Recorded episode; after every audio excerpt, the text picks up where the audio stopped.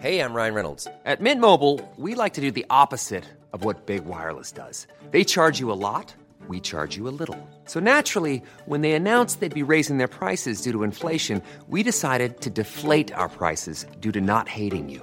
That's right. We're cutting the price of Mint Unlimited from $30 a month to just $15 a month. Give it a try at mintmobile.com slash switch. $45 upfront for three months plus taxes and fees. Promo rate for new customers for limited time. Unlimited more than 40 gigabytes per month. Slows. Full terms at mintmobile.com. Millions of people have lost weight with personalized plans from Noom, like Evan, who can't stand salads and still lost 50 pounds. Salads, generally, for most people, are the easy button, right? For me, that wasn't an option. I never really was a salad guy. That's just not who I am. But Noom worked for me. Get your personalized plan today at Noom.com. Real Noom user compensated to provide their story. In four weeks, the typical Noom user can expect to lose one to two pounds per week. Individual results may vary.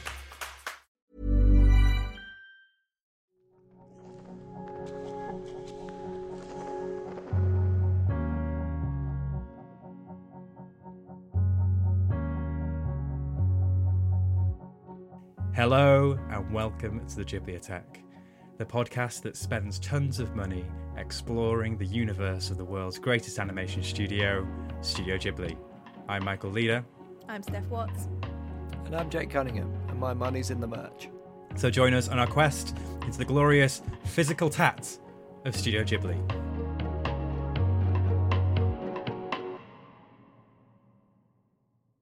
I'm not even sure if physical tat, that's a bit redundant, that It's phrase. a good but band name.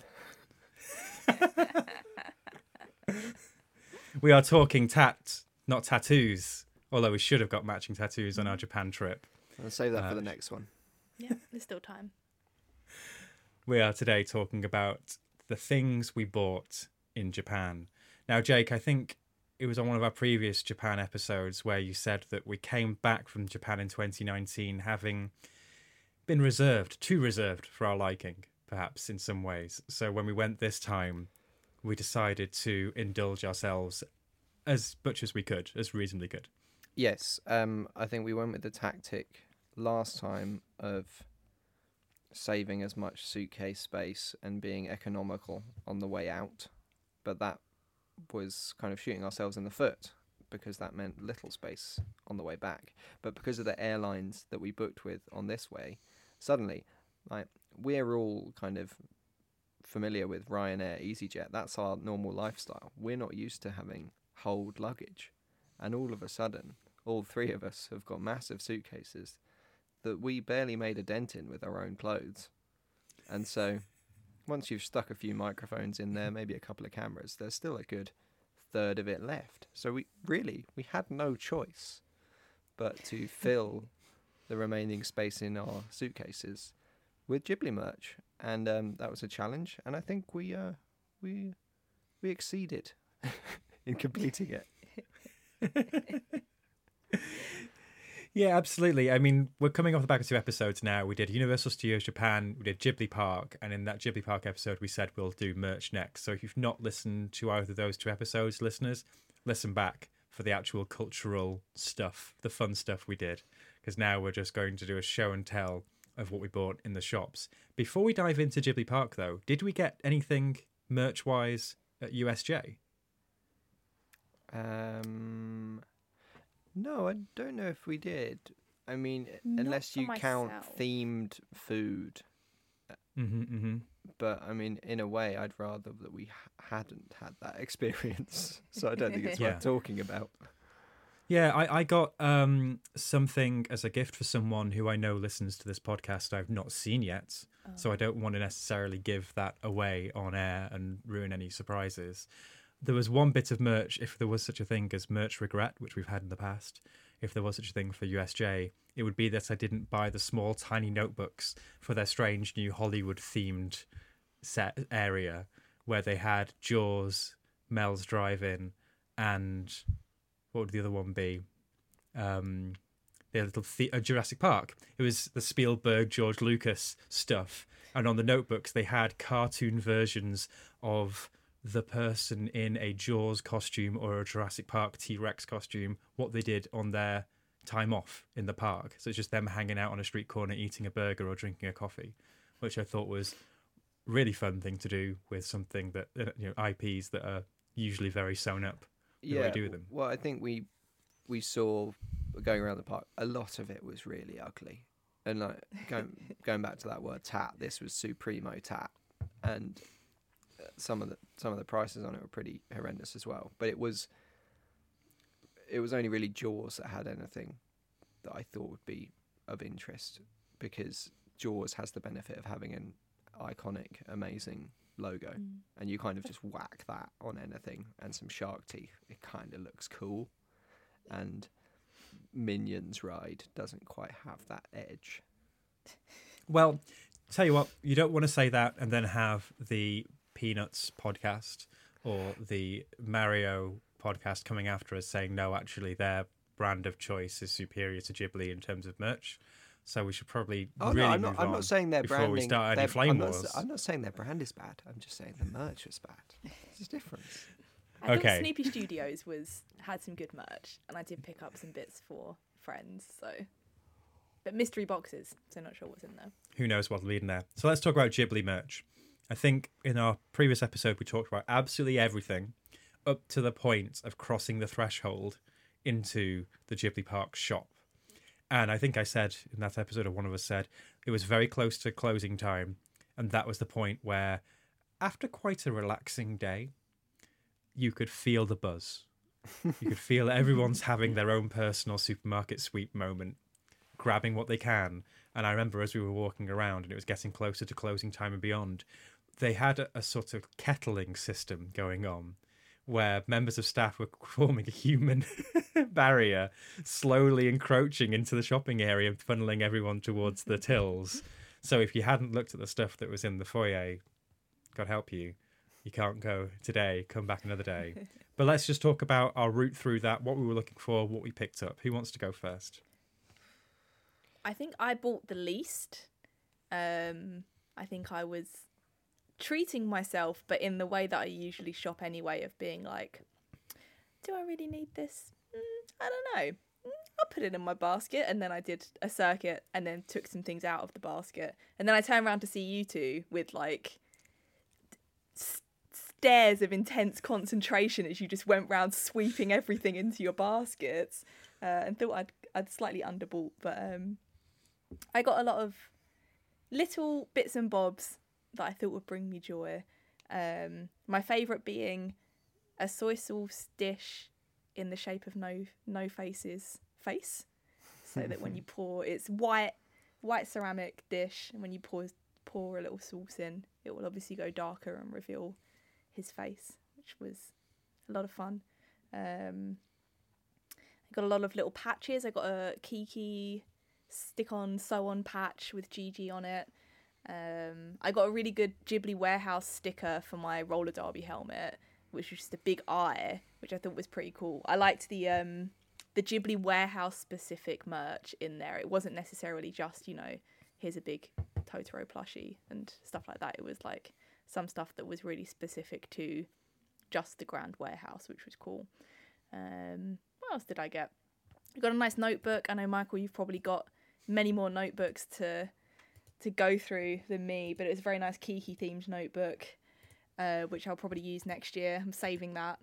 Um, and then a lot of like washi tape, which is the kind of nice paper tape that you can use for scrapbooking and sticking things to walls if you want. Um, and a little tree ornament of an acorn with a little Totoro inside. I think that was all of my Ghibli shop merch.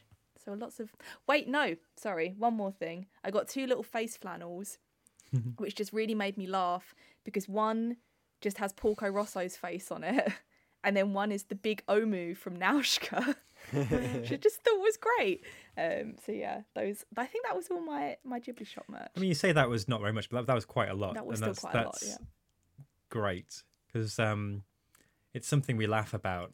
For many years, there was this presumption or mythology, mysticism around Ghibli that they don't do merch. They're not like the Disney store.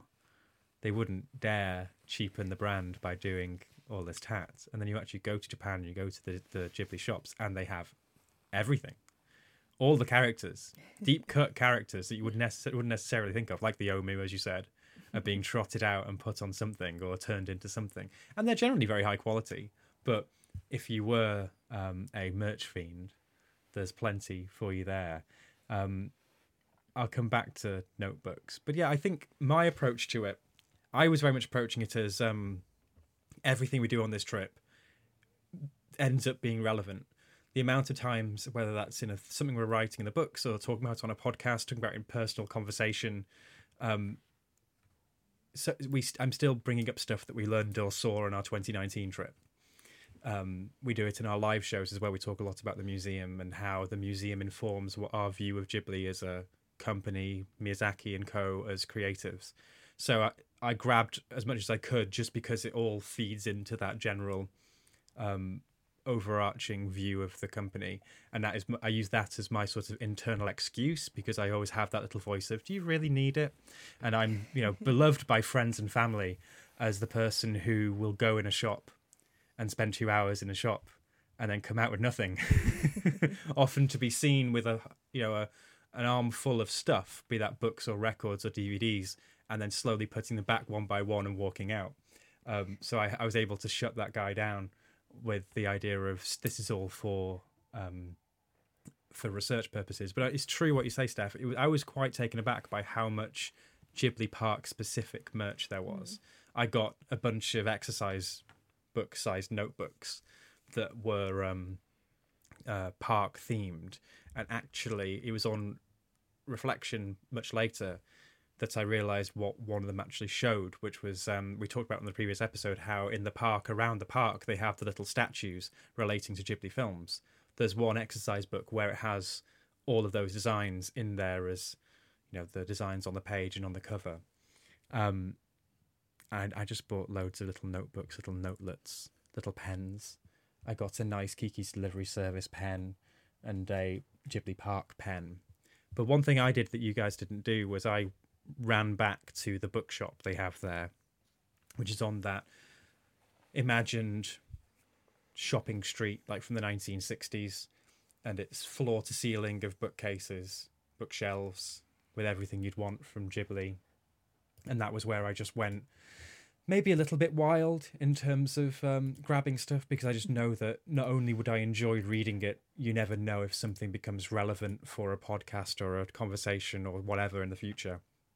So I I went back and I grabbed the Yoshifumi Kondo art book, which is lots of street scenes and sketches from his from his observational kind of view of life, because I remember seeing that on the last trip and I didn't get that. I grabbed um, the periodicals and books about the park itself. There's like a big glossy one with lots of pictures in and a few um, essays and interviews with like Goro and other people. And then there's a small guidebook which goes through the park blow by blow. I also grabbed the um, Mr. Dough and the Egg Princess lobby pamphlet, which has lots of stuff in it related to that short.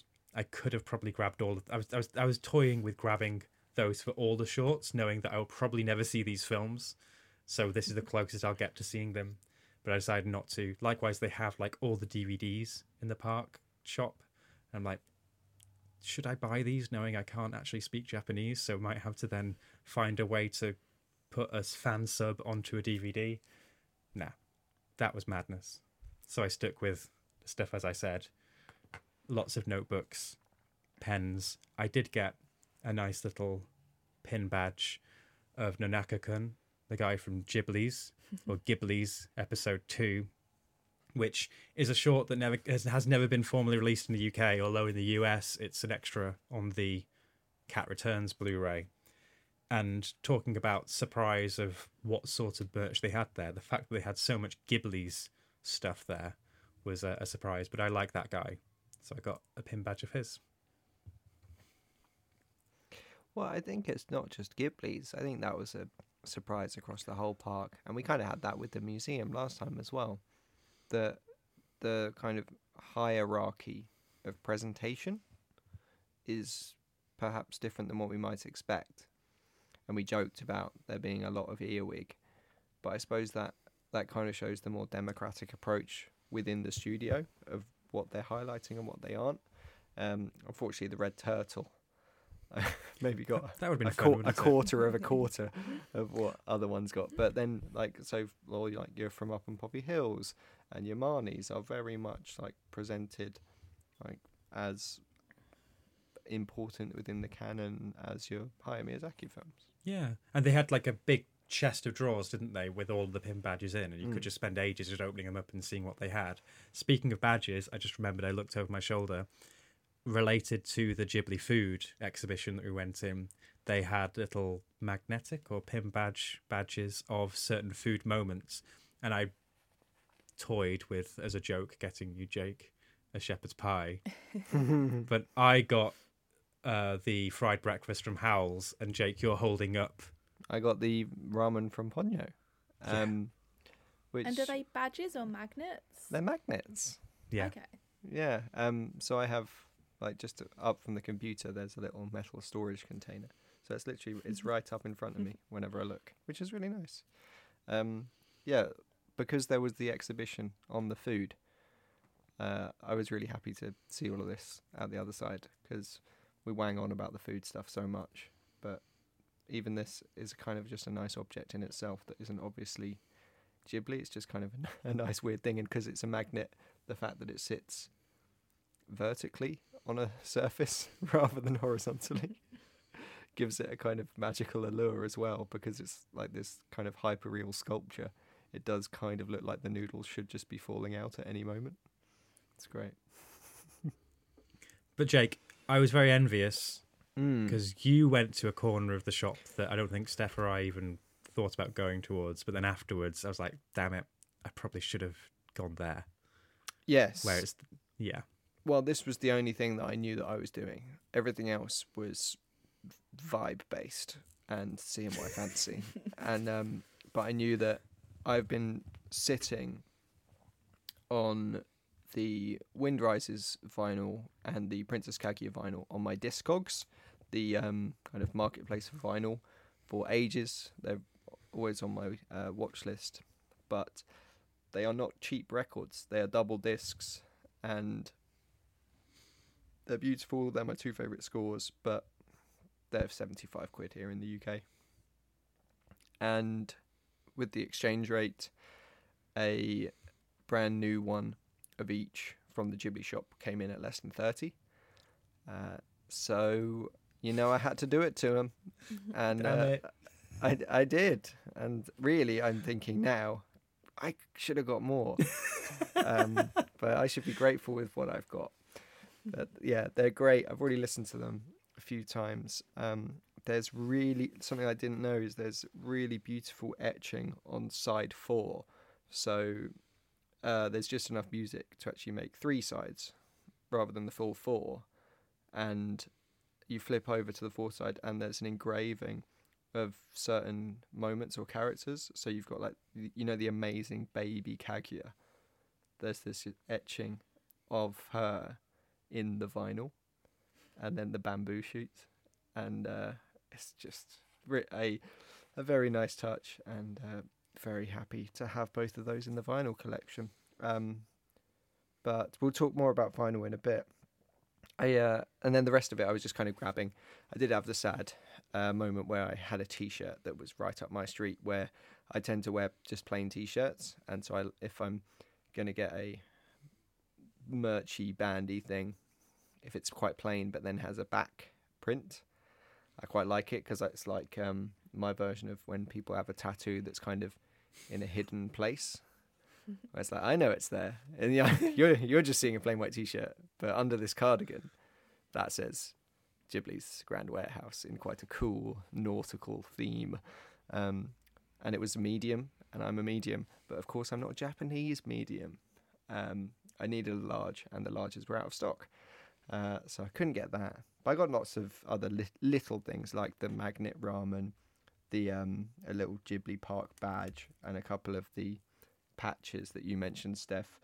Um, that because you and I are so extreme with our sports, that I will also be incorporating into my sports and putting my patches onto my climbing bag. Um, and then when I was a kid, um, my granddad would always get me like the um, polystyrene plane building that were in corner shops. Did you ever do those? Um, Yeah. Yeah.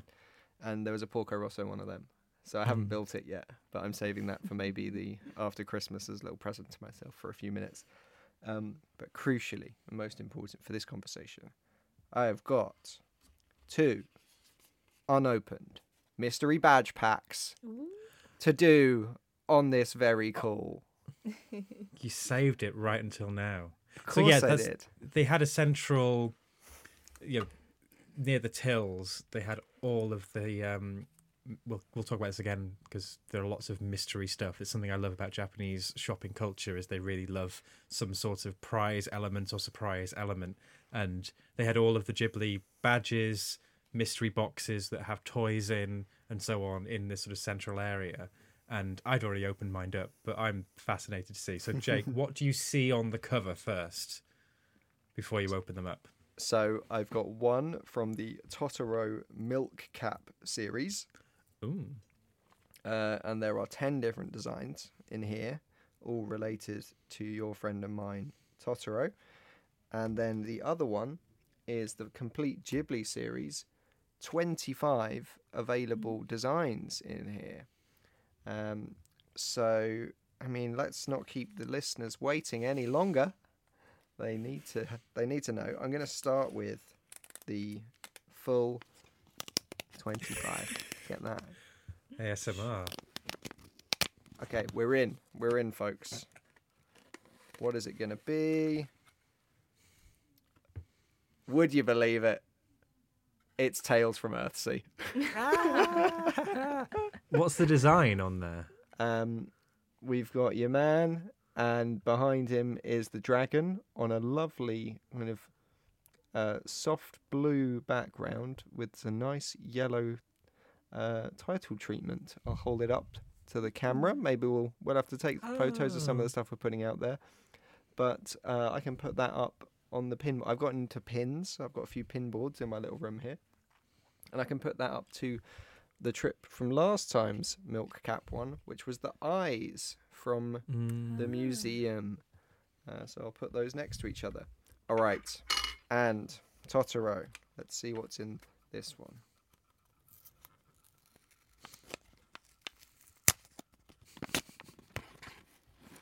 What's it be? It's a screaming lit. Oh, I've forgotten his name. What's the little boy? In Uh, it begins with a K in Totoro. Um, Cater. Cater. It's a screaming Tater. He's screaming at me. Let's have a look. there he is. Oh yeah, saying your house is haunted. Yeah. oh, great. Hi, listeners. Just butting in with a very quick correction here. The boy in My Neighbor Totoro is actually called Canter, not Cater. I think there was some crossover in the old brain box there, getting Canter and Seita, the boy from Grave of the Fireflies, mixed up and turned into a whole new character called Cater. But no, sorry, we got it wrong. We were running on tea and toddies recording this episode. He's actually called Canter. Back to the show. Uh, so I think that's it for merch. Uh, oh, I, I just got postcards and stuff, but you know. Yeah, postcards and bits and bobs. I mean, maybe we can like all take pictures of our stuff and we can like do a big thread or a massive Instagram post with everything on there because we can't go through everything bit by bit. I do. We'll talk about mystery boxes in a second, but um, I- I, as I said, have great envy about some of the things that both of you have picked up. Jake, you mentioned vinyl, and maybe the reason why I didn't even ha- want to think about vinyl is that I knew the potential best bit of vinyl we could have got all holiday had already been bought by Steph a couple of days earlier. So this is Joe's garage, Joe's garage. Um, in Osaka, was that? No, that where we? Kyoto. Kyoto. Um, I remember we were walking down a road. We were about to go into one of those um, covered shopping food market areas, weren't we? I think yeah, they- we were about to go into Nishiki Market, the big, Yeah. the long covered food market in Kyoto. And I spotted the Andy Warhol banana peel cover from the Velvet Underground and Nico as like floor two or three in a in a building, and it was called Joe's Garage. So for me, that's Velvet Underground and Frank Zappa references, which means we're definitely going in, guys. and Steph, talk us through your experience of this record shop leading up to the purchase. Um, so I think he'd only opened for about five minutes, hadn't he, Joe, of Joe's Garage. He- Um, he, spoke very little English, but he was very yeah, happy to see us. He was he was happy. Um, I did a quick scan while you guys were were going through everything. Um, and then I think I just wandered over to a section. I can't even remember what the section was called. It was just like It wasn't soundtracks. jazz it was like other or world something. jazz. Yeah. Because I was looking for soundtracks, yeah, and it was some sort of kind of yeah jazz or world or electronic maybe, and then just went in at random and then picked out the score for Nausicaä uh, for about fifteen pounds. So obviously had to go for that. Um, and I did wait until we got to our hotel in Nagoya to open it and have a proper look inside. Um, but yeah, beautiful. It has kind of lovely shots from the film inside. Um, and then it has a little booklet with the written score as well, like um, piano sheet music, um, which is super nice. So well, and now, yeah, it's in out really of the good three condition. of us, you're the one that could actually make use of that sheet music. Yes, if anyone's got a spare piano, I will happily play it. Um, but yeah, what a treat. Um, considering last time I don't think I bought any vinyl because we didn't have a record player at that point. Um, so this was a really good one to find. Um, Yeah. And I also, non Ghibli themed, bought the Japanese press of Band on the Run, uh, Brilliant. which was also great. Yeah. But, but like we, we should just to be nerdy for a second. So Jake's buying the Ghibli records, you know, often represses of these um, uh, uh, film soundtracks. Although Jake's buying soundtracks of films that actually have come out quite recently, so it only have been released on Ghibli records. You actually got the Animage Records Yes. 1980s version, which is incredibly cool. Um, yeah, thank you, Joe, and Band on the Run as well. What a great thing to pick up. I got uh, The Age of Plastic, the album by The Buggles. Um, so one of the five or six songs that Ivo loves at the moment is Video Killed the Radio Star. So I picked that up for him. And I also, I mean, it's pales in comparison, but I got another Joe Hisaishi 80s anime, anime soundtrack, which is for Arion, which is um, a film that came out not long after Nausicaä and tried to be a similar sort of big sweeping fantasy type epic. Um, and is a, another nice big score, but pales in comparison. But what a cool shot! And I even went over to him and said, We just saw, because we'd both bought Joe Hisaishi albums, I said to the guy, We just saw him in London, 12,500 people, sold out stadium crowd. And he was he seemed actually baffled by the idea that Joe would play to that size of crowd on the other side of the world. So I think he said he was a massive fan. But also, maybe he didn't understand a word we were saying. One Joe's garage is another Joe's Wembley. Yeah. Kind Did of. you get anything from that shop, Jake? Um, yeah, I got Cobalt Hour, Yumi Arai. Yes, you did. The, the which people would recognise from Kiki's delivery service. I think you scooped that out though and generously handed it to me, Michael. And then I also got Harvest by Neil Young, which has uh, no relation to Ghibli as well, except but it's not on streaming and it's one of my favourite ever albums, and I've never owned it. And again, it's another case of been on the watch list for ages, is always expensive because it's not on streaming. Um, so very happy to have that in the collection now too. Yeah, absolute shout out to Joe's Garage. And I think, apart from your Ghibli purchases, I was the only one who bought vinyl other than in that shop. Um, when we were in, um, again, where were we at this point? Was that was that our evening in Nagoya? It was, wasn't it? Where Big shopping evening. I pulled up um, a map of local re- uh, record shops and I bought the soundtrack to Harmageddon, another early 80s anime feature, which had music by Keith Emerson of Emerson, Lake and Palmer, prog rock legend. Um, that was a cool thing to pick up, but I got that from a place called Banana Record. And I, the best thing about Banana Record is the bag they have let me zoom in so I can actually read it out to you guys. So it's a blue record bag, banana record since 1981. and this is their tagline Time is streaming like a river, but good music is always good music. Never changes. If you want to get the new thing, you should know the old one. The, this act doesn't mean that we go back to the past. Rather, when we throw away the difference between the new thing and the old thing, our sensitivity will be free and get new meaning. We are covered with ideal society. what? We have to discover our own world. I don't find myself, but I find music. I reflect myself on the mirror, which is called music. I am music. Dot, dot, dot. I mean, I love that stuff. I think we'd mentioned in a previous episode, like, generally, any bits of that sort of catch copy around the world in Japan, like on the side of shops in like newspapers or in books or whatever, always amazing. Always makes you think. Even more so than just thinking, what the hell do they really mean? But I loved it. That's so cool. I'm keeping that bag for as long as I can. Um, but that's the vinyl. And where should we go next? So we have. Maybe we should talk about our individual quests. Because I remember a great arc from the first trip in 2019 is you, Jake, said, I want to find a poster of Only Yesterday to put on the wall. And I think we all had either our own personal quests or quests that had been given to us by friends or family for the trip. So who wants to go first on the quest? I want to go. Oh, Jake, I want you to go first because I love the fact that you had to go on this journey.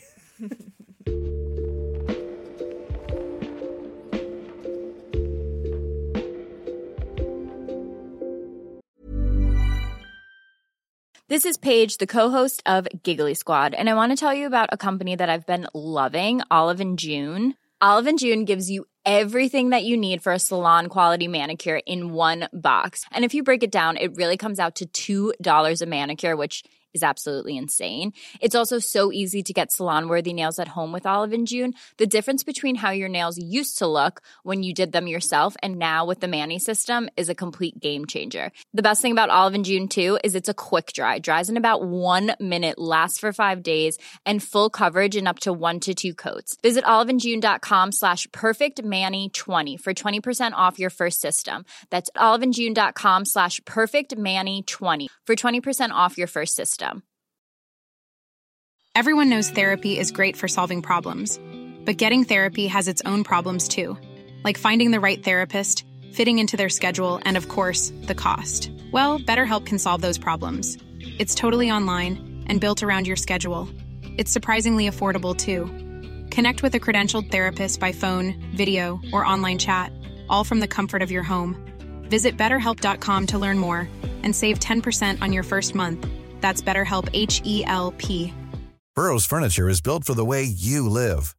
From ensuring easy assembly and disassembly to honoring highly requested new colors for their award-winning seating, they always have their customers in mind. Their modular seating is made out of durable materials to last and grow with you.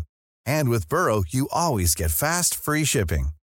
Get up to 60% off during Burrow's Memorial Day sale at burrow.com slash ACAST. That's burrow.com slash ACAST. burrow.com slash ACAST.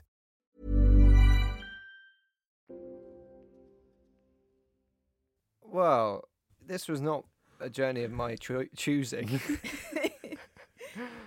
um, so my friend Joe, uh, who is a lovely, lovely man, uh, said to me very casually, "Can you get me some One Piece trading cards?"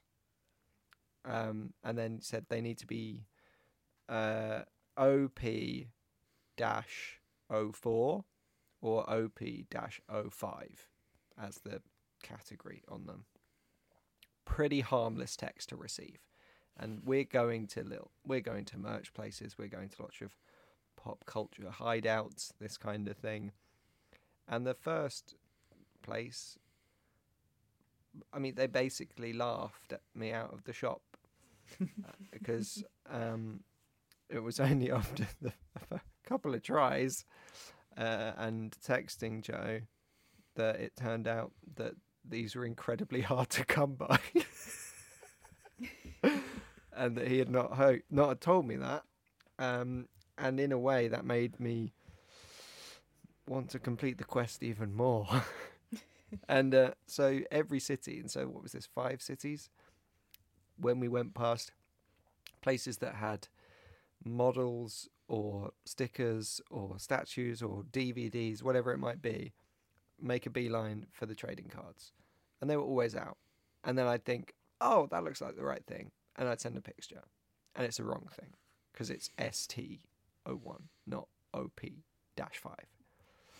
Um, and so this was a running thread most days whilst we were over there. And then the last day we were in Tokyo, and this is how it played out with only yesterday as well, where Yeah. it, it was the end, and we thought, right, we'll give it, you know, one last swing and see what happens. And we were actually on a side quest for Michael, um, which we'll get to in a minute, in another building right in Shinjuku. And um, then just turned a corner, trading card shop. And my thinking had been right, if these are in demand, the trading card shops are surely the last place they're going to be because the trading card buyers will buy them from the trading card shop. um, and so we went to this trading card shop, and I there there was a pack. There was a pack of One Piece um, OP 05s, and I thought I can't believe it. I've done it. There's one pack of five cards or however many it is, uh, and then next to that pack was a box of 120 of them. and um, this was not an insignificant purchase. and so I had to get the okay from the UK. And uh, there we are. We got the green light. We pressed go and um, we bought the One Piece cards. Um, yeah, so it was a real journey. And actually, Michael, since then, you've had the pleasure of meeting Joe when he has encountered One Piece cards in the wild. And uh, it's it's a very fun thing and like to understand the stock market of One Piece cards has been a real journey over the last month that I never thought I'd take. what I liked about it, maybe one day we can talk to Joe about it, but um, was, there was the ritual to him opening up the packet. Yeah. Because he opened up the packet and pulled out the cards and said, actually, the back one is the only one I really care about, but I'm still going to go oh. through looking through all of the 20 odd cards before I get there. oh, I'm so glad we could make dreams come true with yes, this trip. but that, that that was a point of a glory for me, Michael. But that same location provided a melancholy end for your quest. Yeah, so my quest that had been given to me was that my dad had sent me a capsule or a gachapon of miniature Casio watches, which you can look up, and there are lots of um, press releases and news articles around that over the summer, July, August, saying that they were going to go out around the country and you can find them. So I just had in the back of my head, yeah, maybe we'll find them. You'll see, we'll see loads of capsule machines, and they are everywhere. They'll be outside corner shops. They'll be inside train stations. They'll have their own dedicated shops or areas within any sort of nerdy shopping place. And we just couldn't find them, could we? We, we, we I must, we must have looked at, I'd say, 500 capsule machines while we were there, easily, maybe close to a thousand. And it gave us a new appreciation of capsule machines. There are so many of them, even though we're that deep, we probably didn't see that many duplicates. Um, and there were some really fun ones that we saw on that journey, but I did not find the Casio watch one and had to apologize to my dad. Made up made it up to him by getting him like a souvenir coin from Singapore airport instead. But um, we can run through some of the best capsule machines we found out there. Um, I have got it right here. My prized Panda Go Panda shopping bag. we lo- I love the fact that there weren't many Ghibli specific, weren't any Ghibli specific capsule machines that we could find, but we did find loads of Ghibli adjacent capsule machines like Panda Panda ones, Future Boy Conan ones. There was one that was like a regional specific one to the area of Osaka that had a, um, a Chie the Brat capsule that we could have got. Um, There's a Nadia one. did we see it? I think we did see Yeah, an audio yeah. one, didn't we? Yeah, exactly. Uh, so lots of that stuff, and I think we all ended up getting some capsules at some point. I've got one which was um, key rings of particular keyboard combinations. So the one I have is just a shift button and a delete button with the ca- the caption permanently delete. and the other ones would be like control C, control V, F5. I would have loved an F5 just sort of you know, important key com- combinations in our lives. Well, which ones did you two get? Any any highlights? Well, I think my highlight was the the, the gacha machine of gacha machines. I, I didn't Yep. buy it, but I think the, there's a kind of artistry to the gachas in a way, like, and that we did kind of. You see that like the first layer of just merchandise and commercialism, and then gradually, as you spend seven days looking at a thousand of these things, you see how many of them are approaching abstraction and self-reflection. and uh, there is some really bizarre ones in there. Um, spoiler for my family's Christmas presents. Don't worry, they don't listen to the show. Um, but I found a my brother loves camping, a camping one, fantastic. Um, my dad's a big fan of the Honda Cub, classic motorbike. Found one of those, and then my my mum uh, has a Suzuki Jimny, a not a particularly remarkable car, um, but got one of those.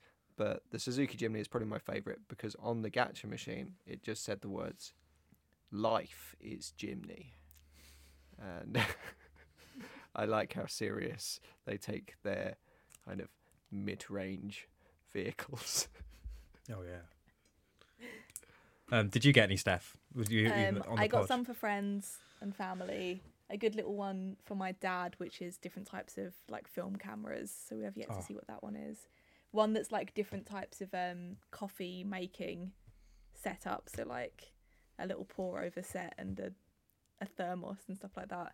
Um, and then probably one of the best things I bought for the whole trip, which was um, a gacha machine that just gave you little framed images of Naruto characters crying really hard.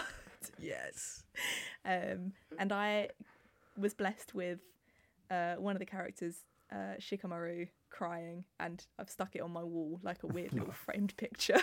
Oh, that's so yeah, cool. that was great. It's just like, yeah, it's not just like, here's some characters from this really popular show. It's like, here's all of them mid the worst point in their life in the show. Like, so good. That's brilliant, and um, yeah, I love the fact that they go because I guess if you if you had it over here, it would just be like a, a random toy, it wouldn't or a random character. It wouldn't be so themed. There wouldn't be such thought put into the various versions you could have. Um, another quest I was put on was um, my partner Mim. She's really into a couple of Japanese brands of mystery boxes at the moment. Um, one is the Smiski characters, who are these sort of small, featureless green blobs that grow in the dark, and you can have them doing various things um, in the various seasons and collections of that. And there's also uh, Sunny Angels, who are these little angelic cherub figures who were created by somebody who wanted to have them as little mascots for working women so they wouldn't be alone in the office when they go out into the world. What a wonderfully feminist uh, aim to have. But they're amazing and you can they have all sorts of very creative collections and I was given a list in a similar way to how you were, Jake, like look for this particular kind. And we went to many shops, many places, and couldn't find them. But we did find so many amazing mystery boxes out there. And for Mim, I just basically brought bag back a big bag of mystery boxes of Ghibli things.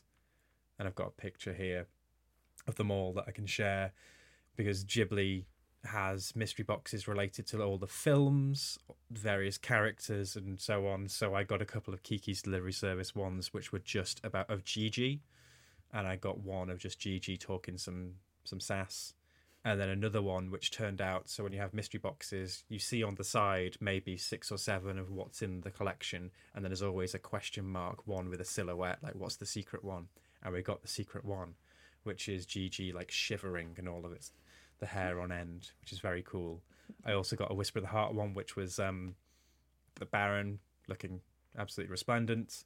Got a little sort of uh, wibbly Totoro, you know, the sort of wibbly wobbly things that always write themselves and have a little jingly thing inside. Got one of those, and not Ghibli related, but I did get a capsule of the Sylvanian families, and it, it the reason why it's got in the mix with the Ghibli things is that it was a sort of nature themed Sylvanian who's wearing a leaf as a mask, so it looks like it could just be hiding in the background of Princess Mononoke or something. But that stuff was great. So it's a shame again, failed in that quest. Um, did I succeed in any of my quests? In fact, I suppose I went back with some unfinished business. Like I wanted to go back and buy a Satoshi Kon storyboard book. I did that. I uh, developed a quest as we were on the trip to get the massive book, which is the Hayao Miyazaki and the Ghibli Museum tome that is in Japanese and English and is all of the sort of special exhibitions, the designs and sketches and everything about the founding of the museum and the running of the museum. And we brought that home, and that was like my last, my biggest, but also my last main purchase. And it was so big that it wouldn't fit in the case, and I had to carry it on our 25 hours back in the bag as carry on luggage. I think I also shared my stationery journey on so on on Twitter the other day, where I yeah I went a bit mad because I'm into I'm into pens and notebooks, but I'm don't get to buy that stuff so much anymore because it's all so expensive. Like even if you go into like your supermarket or your W.H. Smith or your Muji, that stuff isn't as cheap as it. It's like a couple of pounds extra than it used to be, so it's hard to like buy things randomly on a whim. So I got a, every time we were in a corner shop and they have these lovely pens and notebooks, I picked up more and more. But I did buy a lot of the Life brand of notebooks. We went into a massive stationery shop called Itoya in Tokyo in Ginza and bought a bunch of stuff from there. And um, that was just that feels like a suc- suc- success on the quest front for me. But I, I Well, you like said- that, like stationery wise, you and I are li- literally the opposite in that respect, aren't we? Because I'm like as I sit here, I'm looking up at my notebook archive and tracking back to July 18 when I got my first A5 Castelli. And I've had exclusively that notebook ever since. Uh, every time I run out, get another one. And then I'm holding, as we record, a pen. Click. Um, that's a Miffy pen. And I bought 60 of them because I realised I liked them. so, so yeah, so I guess I am I, set lo- for life. Notebooks, pens. It kind of sounds a bit mental. But, you know. Yeah, it is. I I, like mean, them. this is why this is what probably why we cancel each other out and complement each other so much, Jake. But um, I did find the ultimate um, notebook that I loved, the Alwych notebook, but they had um, stock issues and have never been. It's never been in stock past 2020, past the pandemic. So I've had to find new notebooks, and really, it's just a nice little outlet for the relatively cheap outlet for some retail therapy and you will use them eventually Mm. and there was one i bought in um, one of the 100 yen shops one of the Watts shops you went in and again talking about catch copy and, and all that this one says on it sending you some smiles may this wonderful day begin a future filled with joy and blessing for you love and flower happy days Which I guess I'll look at that every day while I'm making notes about whatever we're doing. Oh, you actually, your mention of books has actually made me think of a, a quest that I completed incredibly quickly, which was um, I'd recently watched the Journey to My Heart documentaries. Um, Yes, the uh, ones the uh, TV travel series that Nippon made that um, had various artists and people from Japanese culture going around around the world, and two of them have Miyazaki and Takahata. And Miyazaki's one is him going um, to the south of France and North Africa, following uh, Antoine de Saint-Exupéry, the author of The Little Prince, uh, who was a mail pilot, um, and he talks in the documentary about how much he loves Wind, Sand, and Stars, which isn't as well known as Little Prince, but he loves it the most, which is an autobiography. And he loved it so much after making the documentary, he painted a um, a new front cover for it. And in Japan, the book's been reprinted with that Miyazaki cover. And then we were in not even like a fancy bookshop, really, just a generic shop that I think it was. There was like DVDs. It was kind of a CEX type. Wasn't it Book Off? Doesn't it the big Book Off we were in? Was it? Kind of The lost big Book Off that was It was on, on the uh, corner. At the bridge um, in um, In Kyoto. Kyoto. Yeah. it was actually above the Watts, so I, we were the Oh, Watts. that's what I'm Went thinking all the way to the top yeah. and worked our way down. Yeah. Um. So separate shops rather than all in the same. Anyway, um, just turned the corner and there it was. Really easy, and um, I can't read a word of it, but that's fine. I can read it, um, in the English translation. But now I've got the front cover that I can admire, and it's uh, a lovely A6 size.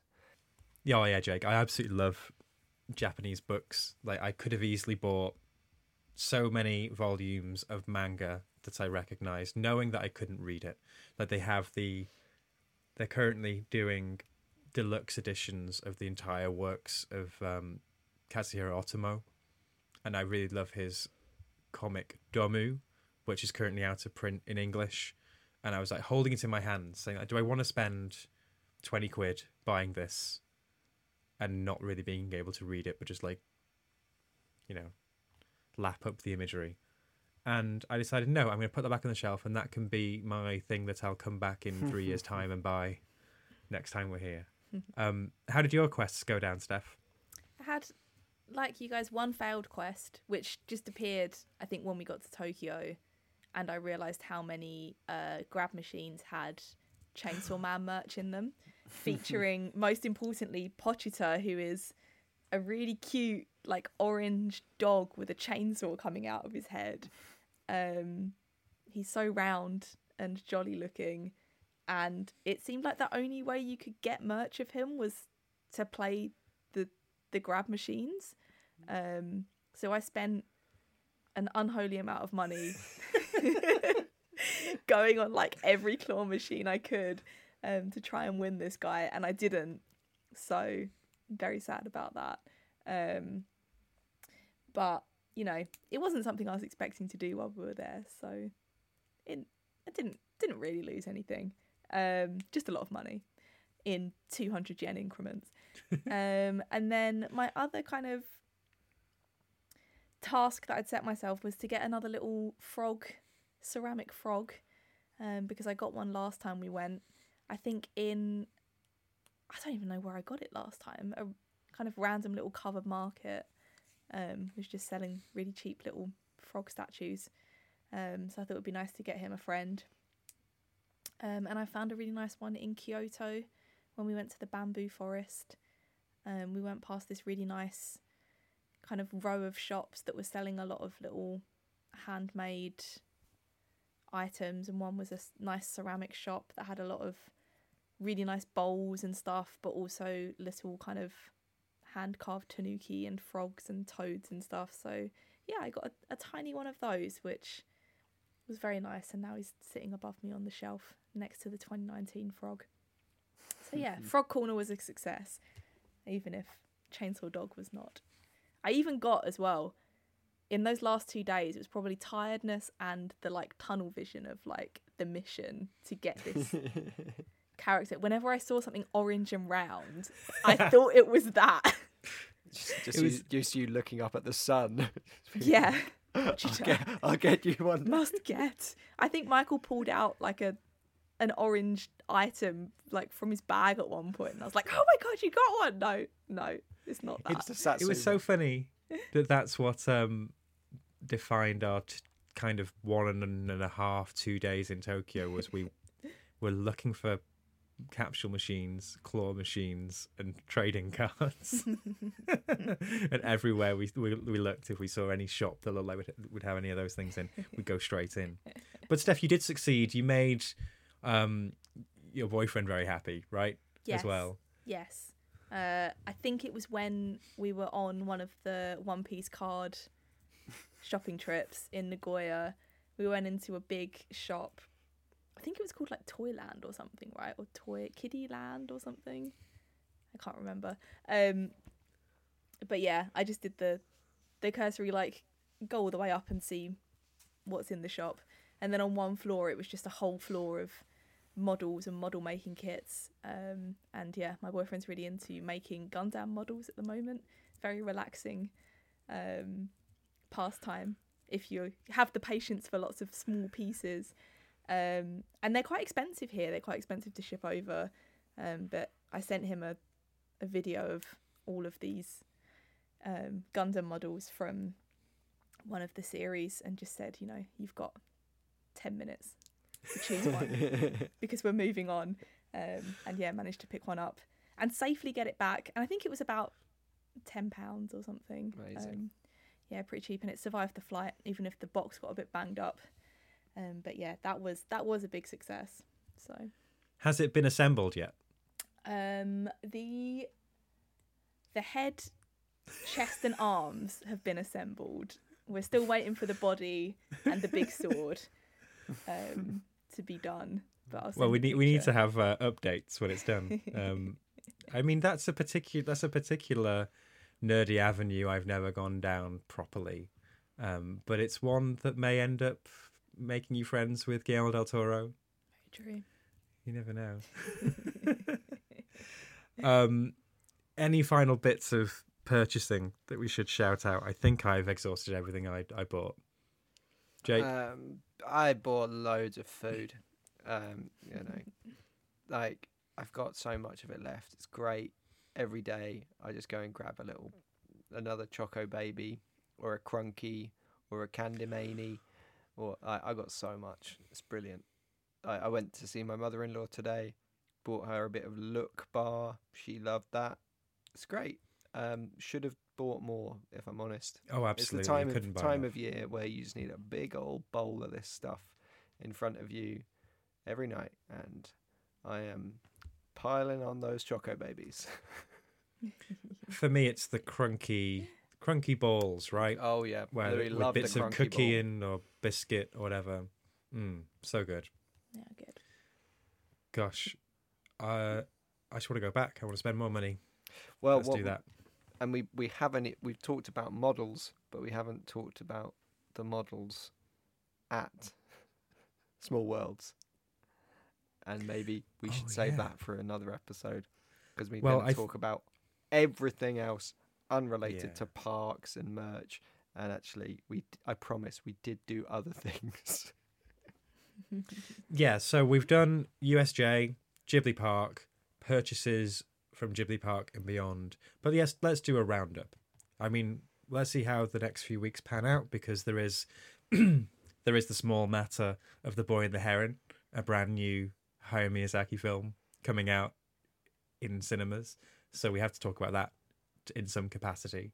That might keep us busy through December, but we do have unfinished business with our trip to Japan. We need to do a big wrap up of our experiences, our food, our other sites and experiences while we're out there. So we will come back to Japan eventually, definitely to talk about Small Worlds and the strange sausage mascot that they had.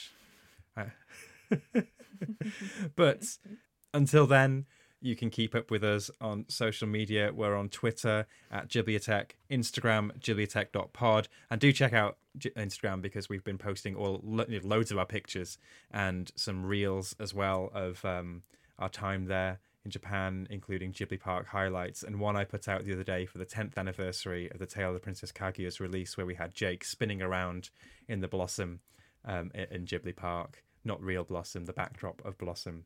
It's a very beautiful little little moment. You can also find Jake on Twitter at Jake H Cunningham or on Instagram at jake.h.cunningham. And you can follow Steph on X slash Twitter at underscore Steph Watts. And you can follow Michael on Twitter at Michael J Leader and on Instagram at Michael.leader. Oh, and why not check us out on Patreon as well? That's where we have our Patreon exclusive episodes. Where most recently, what have we been doing? We talked about the films we watched on the plane journey to and from Japan, and also most recently, in the last week or so, Jake and I we gave our opinions on the Beatles' final single, "Now and Then." It's all kicking off on the Patreon. But listeners, thanks for joining us, and we'll see you next time.